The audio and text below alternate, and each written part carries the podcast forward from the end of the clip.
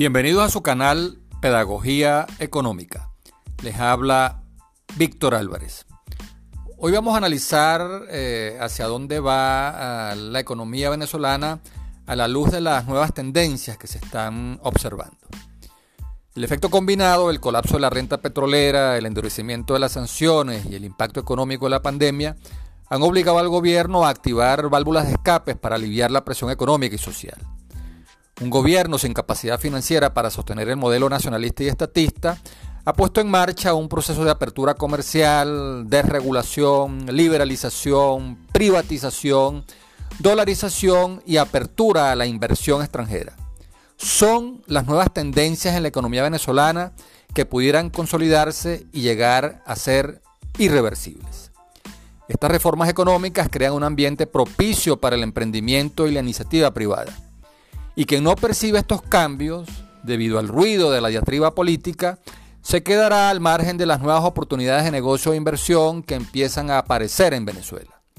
De hecho, en este abandono del modelo económico nacionalista y estatista ha jugado un papel muy importante la presión de los inversionistas privados extranjeros que eh, están dispuestos a correr los riesgos de hacer negocios en un país sancionado pero en un contexto de apertura comercial y liberalización económica.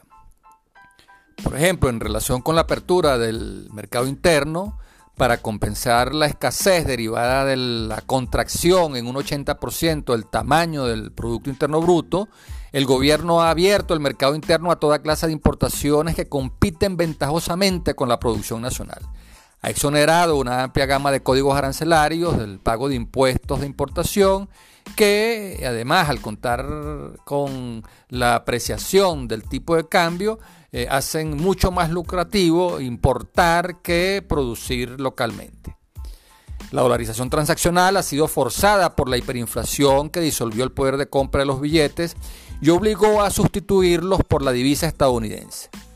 El billete de más alta denominación es de un millón de bolívares y sin embargo no alcanza para comprar un dólar.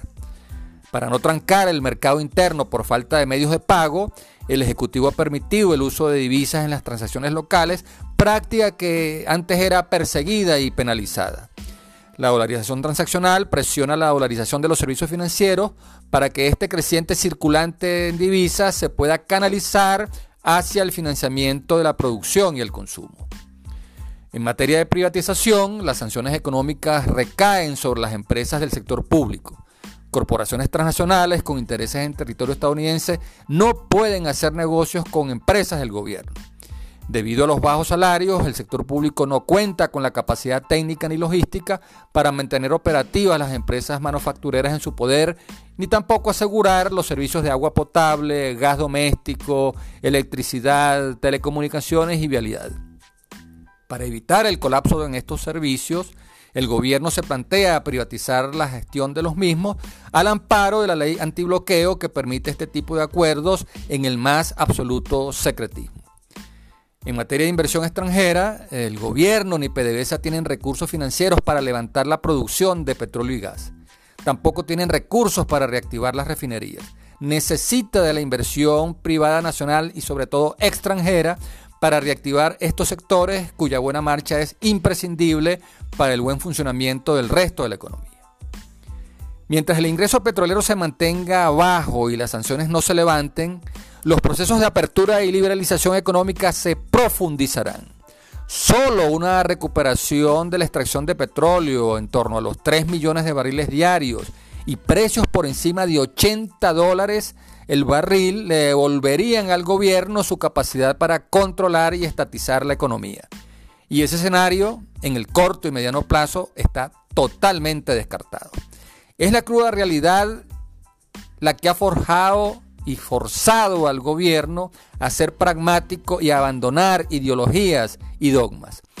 Aflojar los controles ha sido la clave para su sobrevivencia. Así lo ha entendido el régimen cuyo pragmatismo apunta a preservar su modelo político de dominación hegemónica. Si no respira la economía, el poder político se asfixia. Hasta aquí nuestro análisis. Habló para ustedes Víctor Álvarez.